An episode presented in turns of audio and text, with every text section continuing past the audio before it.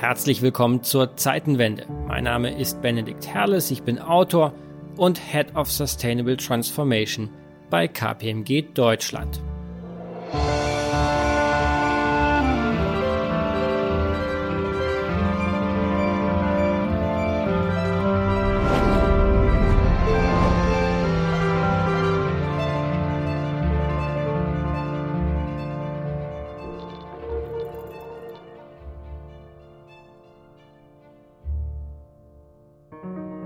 Dies ist die letzte Episode der ersten Staffel dieses Podcasts.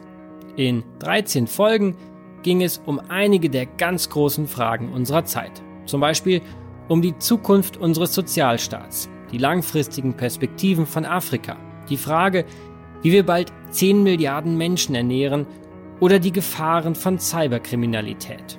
Wir sprachen über Raumfahrt, Social Media, die Globalisierung, Rohstoffe und vieles andere. Für mich persönlich waren das Beste an der ersten Staffel Zeitenwende aber die vielen spannenden Gespräche mit wirklich tollen Interviewgästen. Menschen wie Benedikt Sobotka, CEO der Eurasian Resources Group, einem der größten Minenkonzerne der Welt, oder Clemens Fuß, der Leiter des IFO-Instituts, Reinhard Ploss, der CEO von Infineon, oder auch Daniel Metzler, Gründer des Startups ESA Aerospace, das an einem Launch-System für Satelliten baut, sprich an einer Rakete. Ich persönlich merke immer wieder, wie sehr mich diese Begegnungen inspirieren. Es klingt ja fast wie eine Plattitüde, aber die Zukunft, sie wird eben von Menschen gemacht. Und diese Menschen zu treffen, ist ein großes Privileg. Nicht nur die erste Staffel der Zeitenwende ist mit dieser Folge abgeschlossen. Auch das Jahr 2020 neigt sich dem Ende und das ist wahrscheinlich auch gut so. 2020 war an sich eine Zeitenwende. Für nicht wenige Menschen wird es vermutlich das härteste Jahr gewesen sein, das sie je erlebt haben. Wir haben gute Gründe, zuversichtlich zu sein, dass die in wenigen Stunden beginnenden 20er Jahre des 21. Jahrhunderts gute Jahre werden können mysteriöse Lungenkrankheit in der chinesischen Millionenstadt Wuhan, ausgelöst möglicherweise durch ein neuartiges Coronavirus.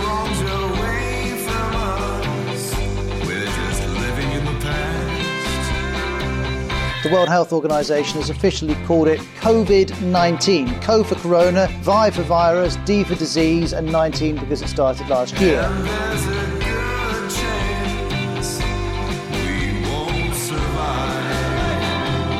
We have reached the final moments of the UK's membership of the European Union.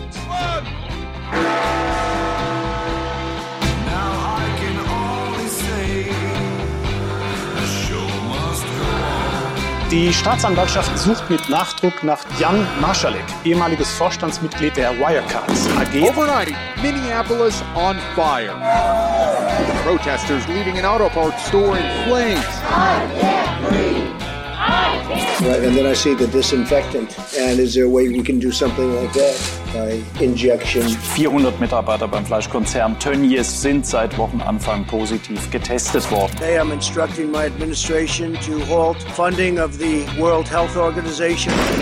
In der libanesischen Hauptstadt Beirut ist es am Dienstag zu einer schweren Explosion gekommen. Nawalny, der Kreml-Kritiker, ist heute in eine Klinik in Omsk eingeliefert worden. Some breaking news. We've been hearing that President Trump is now on his way. The Walter Reed Hospital after his diagnosis for coronavirus. Im Flüchtlingslager Moria auf der griechischen Insel Lesbos sind in der Nacht Feuer ausgebrochen. Die Ursache ist noch unklar. Neun Jahre später als ursprünglich geplant nimmt heute der Hauptstadtflughafen BER seinen Betrieb auf. Die Querdenken-Demonstration läuft aus dem Ruder. We were getting ready to win this election. Frankly, we did. Breaking news. Joe Biden has been declared the president-elect. Beim Kampf gegen die Corona-Pandemie steht Europa in den Startlöchern und wartet darauf, dass es endlich mit dem Impfen losgehen kann. Dann wird sich das von Monat zu Monat verbessern und wir müssen jetzt uns noch einmal anstrengen.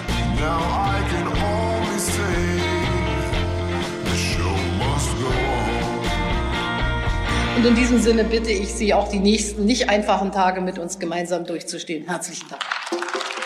Ein kleines Virus, hat uns die Verwundbarkeit und Fragilität unserer Gesellschaft gnadenlos vor Augen geführt. Wir alle haben uns die Weihnachtsferien mehr als verdient. 2020 ist bald Geschichte und Geschichte hat dieses Jahr nun wirklich auch geschrieben. Die Corona-Krise zieht sich deshalb wie ein roter Faden durch so gut wie jede Episode der Zeitenwende. Aber mein Podcast beschäftigt sich ja mit der Zukunft und am Ende jeder Folge, treue Zuhörer werden es wissen, frage ich meine Gäste immer dasselbe. Wie stellen Sie sich das Jahr 2051 vor? Warum 2051? Das ist sehr einfach erklärt. Wenn ich den Briefen der Rentenversicherung Glauben schenke, dann ist dies das Jahr, in dem ich in den wohlverdienten Ruhestand treten werde. Und natürlich interessiert es mich brennend zu erfahren, in was für einer Welt ich meine hoffentlich gesunden Jahre als rüstiger Rentner wohl verbringen werde. Dabei frage ich meine Gäste nicht nach ihrer allgemeinen Sicht auf die Mitte des Jahrhunderts, mich interessiert, wie sie ihre eigene Industrie, ihr eigenes Thema im Jahr 2051 sehen. Herausgekommen sind dabei einige wirklich spannende Prognosen.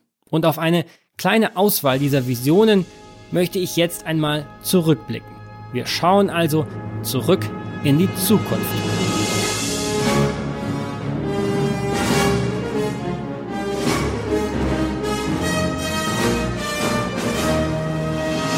Anders als in der kultigen Filmtrilogie brauchen wir dafür keinen zur Zeitmaschine umgebauten DeLorean Sportwagen.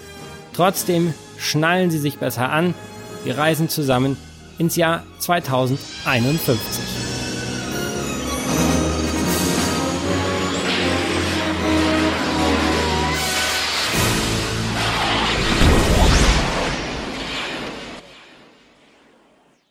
Beginnen wir mit dem Thema des Jahres, und beginnen wir mit einer für mich erstaunlich optimistischen Prognose.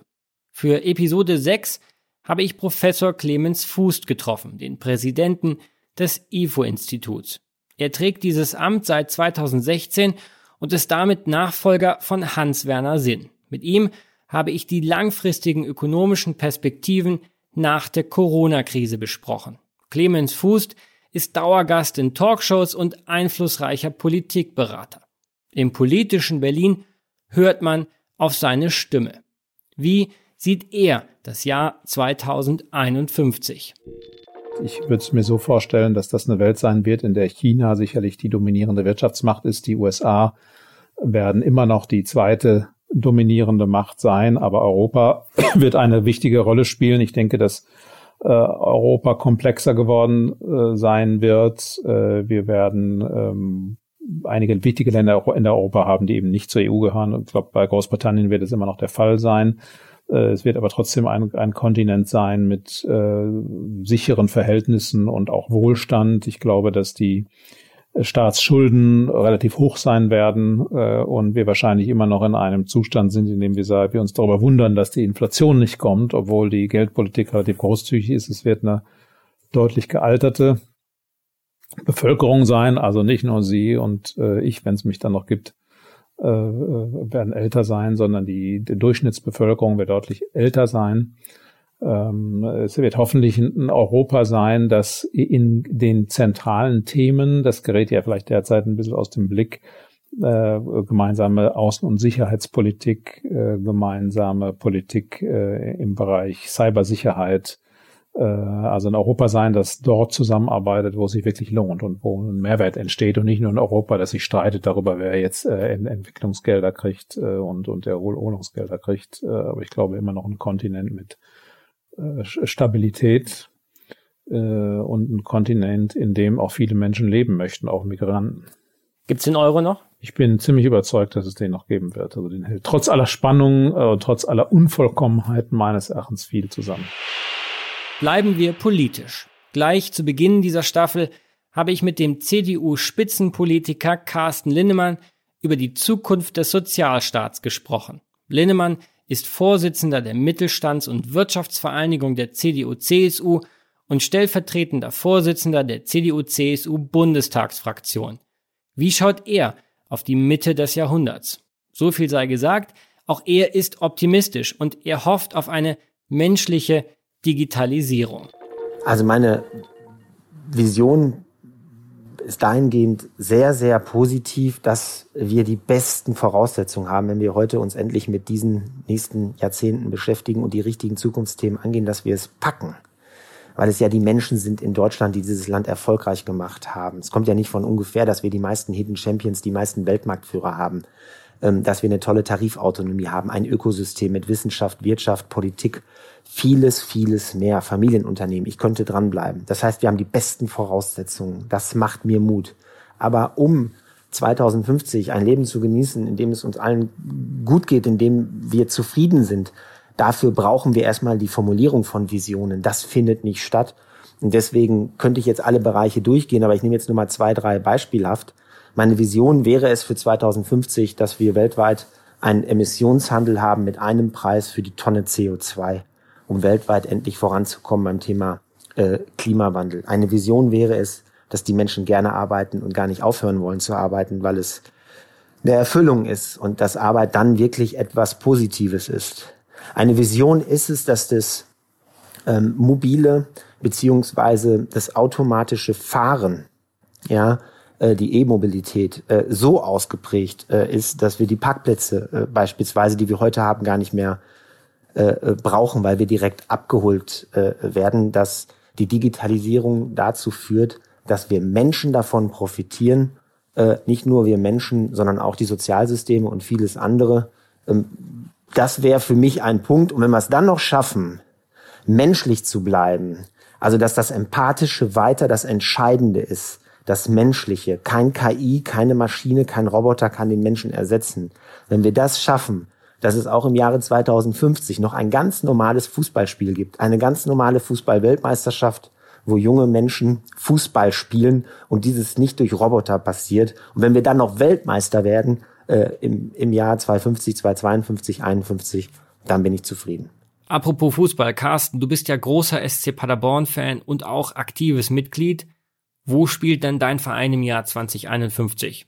Ich hoffe in der ersten Liga.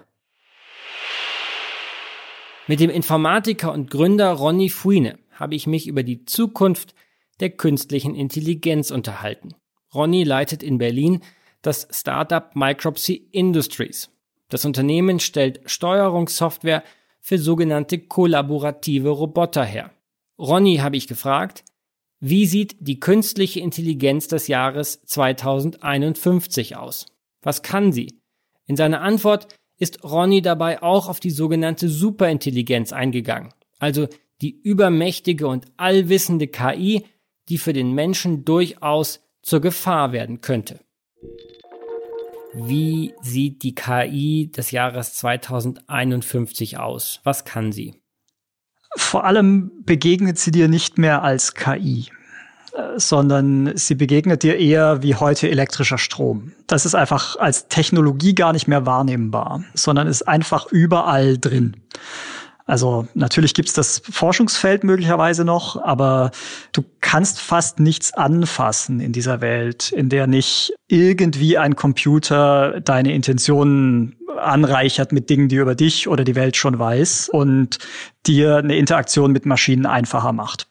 Ähm, also natürlich fährst du in einem, also du pendelst irgendwie vom Land in einem selbstfahrenden Auto zur Arbeit und schläfst dabei. Und die ganze Steuerung von alles, was du willst von so einer Maschine, passiert im natürlichen Modus, nämlich du sprichst mit dem Ding. Äh, und das Ding kennt dich so gut, dass du nicht alles als Befehl und sehr genau ausformulieren musst, sondern das weiß das ähnlich wie wenn du äh, mit einem Taxifahrer dich unterhältst. Äh, da reichen, dass du ein paar Brocken hinwirfst, das kennt deine Geschichte, deine gemeinsame Geschichte mit der Maschine und arbeitet daran. 2051 ist übrigens auch so weit weg, dass da auf der Superintelligenzseite das könnte so ein Horizont sein, wo sich da auch was tut. Also es gibt auch ein Szenario, wo, keine Ahnung, mal irgendwo ein Unfall passiert ist und was passiert war, was nicht so ganz geheuer war.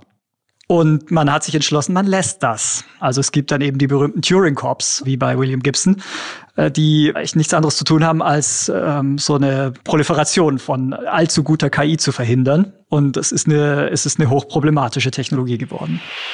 Künstliche Intelligenzen spielen natürlich insbesondere auch in den sozialen Medien eine immer wichtigere Rolle. KI wird Facebook und Co. verändern. Mit Sascha Lobo habe ich in der letzten Zeitenwende-Episode über die Zukunft von Social Media gesprochen. Lobo ist Bestseller-Autor, seit vielen Jahren häufiger Gast in den Talkshows dieser Republik, Spiegel Online-Kolumnist und ebenfalls Podcast-Host. Aber wie stellt er sich die sozialen Medien des Jahres 2051 vor? Aus meiner Sicht werden wir eine komplette Verschmelzung der dinglichen und der digitalen Welt erleben. Es gibt diesen Begriff Mixed Reality, den ich für nächsten oder übernächsten wirklich tiefen Eingriff in die verschiedenen Leben der Menschen halten werde.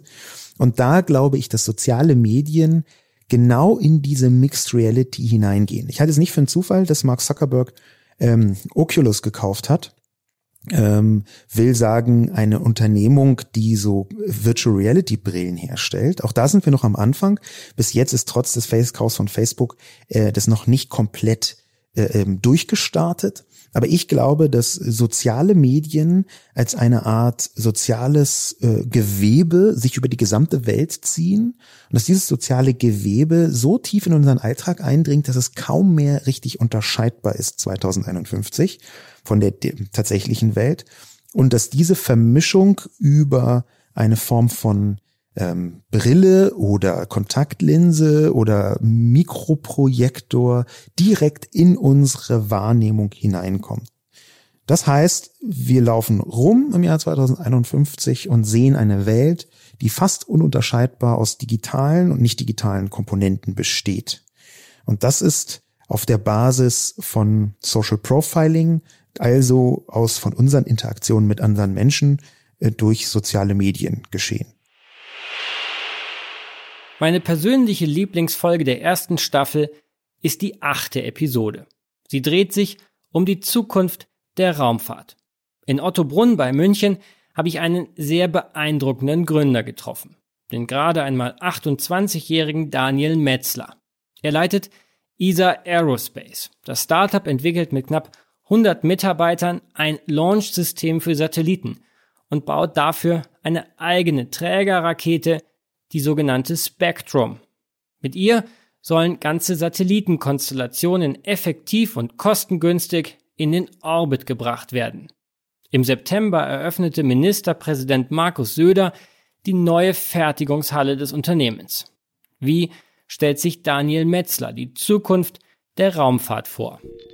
Ich glaube, da äh, ist die Vision, äh, die wir haben, auch gar nicht so unterschiedlich von den heutigen Science-Fiction-Filmen. Ähm, die Technik, die man für die Raumfahrt braucht, äh, beherrscht man sehr, sehr gut. Und was man die letzten Jahre gesehen hat, ist, dass sehr, sehr stark auch wirklich äh, die Kommerzialisierung des Raumfahrt äh, oder der Raumfahrt beginnt äh, und mittlerweile voll im Gange ist. Und genau das, glaube ich, werden wir auch über die nächsten 20, 30 Jahre sehen, äh, dass wir regelmäßige Flüge zum Mond haben, regelmäßige Flüge zum Mars. Ähm, es wird eine permanente Basis sowohl auf dem Mond als auch auf dem Mars geben, ähm, vielleicht auch auf, auf anderen Monden von anderen Planeten. Und äh, da wird es, glaube ich, äh, sehr, sehr spannend, weil das äh, im Prinzip ein Explorationsgehen der Menschheit ist, ähm, Neues zu erkunden, äh, Neues herauszufinden, was man vorher nicht wusste. Äh, und ich glaube, dass wir da wirklich kommerziell getrieben auch eine, eine, am Schluss eine Handelsökonomie haben zwischen Mond, Erde, Mars vielleicht sogar und im Prinzip äh, eine multiplanetäre Menschheit haben um wirklich auch äh, ein, eine spannende Zukunft vor uns zu haben, die wir uns aber letzten Endes selbst schaffen müssen. Das heißt, wenn wir in den nächsten 30, 40 Jahren was Spannendes sehen wollen, äh, dann müssen wir jetzt natürlich auch die Arbeit reinstecken und äh, diese Zukunft selbst vorantreiben, weil von selbst passiert sicherlich nichts. Die Arbeit und das Kapital nehme ich an. So ist es. Äh, am Schluss äh, äh, erfordert es natürlich auch immer Kapital, um diese Entwicklungen zu machen. Äh, Innovation wird auch nicht von selbst passieren, äh, sondern da muss man auch Geld in die Hand nehmen, um diese äh, Entwicklungen zu machen. Auf der anderen Seite ist die Raumfahrt äh, eine der mitunter stärksten wachsenden Industrien weltweit. Ähm, teilweise bis zu 20 Prozent Wachstum pro Jahr von einem heutzutage schon 360 Milliarden Dollar Markt. Und äh, da glaube ich, haben wir eine sehr, sehr rosige Zukunft auch vor uns, vor allem auch eine sehr, sehr spannende, äh, in der es wirklich darum geht, äh, den Horizont der Menschheit zu erweitern. Zum Abschluss bleiben wir sozusagen in der Luft. Gut in Erinnerung geblieben ist mir das Treffen mit Peter Gerber, dem CEO von Lufthansa Cargo. Mit Gerber kehren wir in gewisser Weise auch zu dem Thema des Jahres 2020 zurück, denn Lufthansa Cargo betreibt am Frankfurter Flughafen eines der weltweit wichtigsten Logistikzentren für Arzneimittel. Bei der anstehenden Impfung von hoffentlich irgendwann Milliarden Menschen wird sein Unternehmen eine nicht ganz unwichtige Rolle spielen. Aber ich habe Peter Gerber im Sommer getroffen und da war der Impfstoff noch in einigermaßen weiter Ferne. Wir haben uns über die Zukunft von Handel und Globalisierung nach Covid unterhalten. Gerbers Sicht auf das Jahr 2051 ist so positiv, dass ich finde, dass seine Worte unsere kleine Reise zurück in die Zukunft abrunden sollten. Also das kann ich gefahrlos sagen, weil ich werde wahrscheinlich dann nicht mehr auf dieser Welt wandeln, obwohl wenn die Medizin weiter so rasche Fortschritte macht, dann klappt es vielleicht. Äh, doch noch, ich persönlich glaube, dass die Verflechtung der Welt zu diesem Zeitpunkt in einer beispiellosen Weise dichter geworden sein wird. Ich glaube auch, dass es gelingen wird, den Wohlstand weiter zu steigern, so wie es ähm, schon in vergangenen Jahrzehnten gelungen ist. Inzwischen sind wir unter einer Milliarde ganz armer äh, Menschen auf der Welt. Ich glaube, das wird weiter abnehmen, weil es uns gelungen sein wird, zu diesem Zeitpunkt die allerdrängendsten Umweltprobleme dieser Welt gelöst zu haben.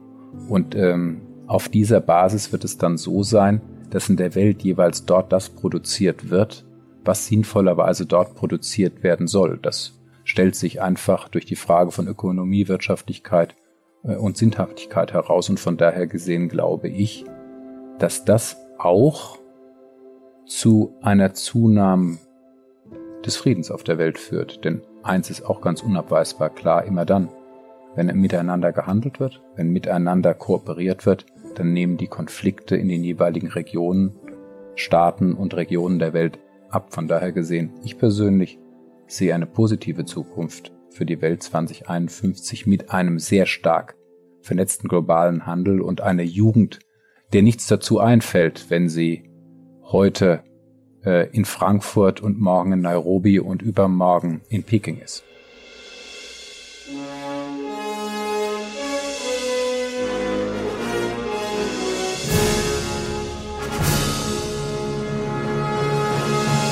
freuen Sie sich mit mir zusammen jetzt schon auf die zweite Staffel der Zeitenwende. Freuen Sie sich auf neue Prognosen, Visionen und vor allem inspirierende Gesprächspartner. Denn eines ist klar, die Zeitenwenden werden uns nicht ausgehen. Ich wünsche Ihnen frohe Weihnachten und einen guten Rutsch in ein hoffentlich besseres Jahr 2021. Mein Name ist Benedikt Herles. Vielen Dank fürs Zuhören und bis zum nächsten Mal bei der Zeitenwende.